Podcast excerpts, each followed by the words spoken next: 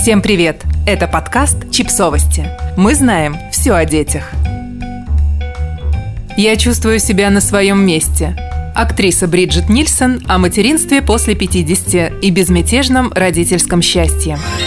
Актриса и модель Бриджит Нильсен отмечает свой пятьдесят седьмой день рождения. По этому случаю мы решили собрать несколько ее цитат о материнстве после пятидесяти, своего пятого ребенка и первую дочь она родила в июне две тысячи восемнадцатого года. «Эко», «Сыновьях» и «Безмятежном счастье».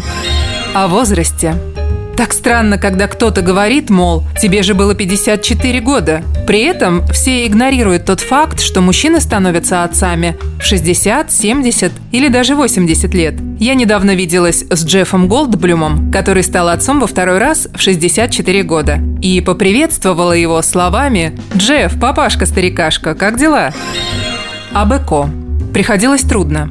Необходимо множество препаратов, а все они очень дорогие. Гормоны действуют на каждую женщину по-разному. И каждый раз, когда я надеялась на хорошие новости, мне звонили и говорили: «Не получилось». О беременности и послеродовом периоде.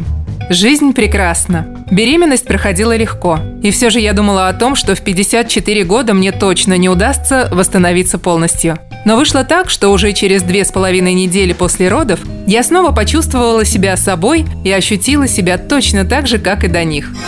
О материнстве на разных жизненных этапах. Когда родился мой первый ребенок, мне было двадцать лет. Я была совсем зеленой, очень обеспокоенной, напуганной. А теперь я просто вне себя от радости. Наконец-то я могу действительно получать удовольствие от того, что происходит. Каждый месяц – это счастье, потому что я понимаю, что происходит, и ничто меня не тревожит. О критике.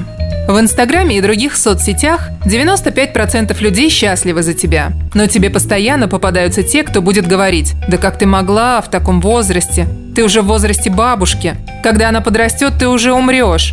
Но все дело в том, что важно лишь то, что ты даешь этому ребенку. И сейчас я прекрасно осознаю, что как женщина я гораздо более уверена в себе, я чувствую себя на своем месте. О дочери. Думаю, в какой-то момент Фрида скажет мне что-нибудь вроде: «Мам, ты старая перечница». А я отвечу ей: «Дорогая, я лучшая мать, которую ты можешь только себе представить». О сыновьях. А еще очень здорово, что, поскольку они все уже взрослые, они могут по-настоящему порадоваться за меня. Они просто рады за свою маму. Подписывайтесь на подкаст, ставьте лайки и оставляйте комментарии. Ссылки на источники в описании к подкасту. До встречи!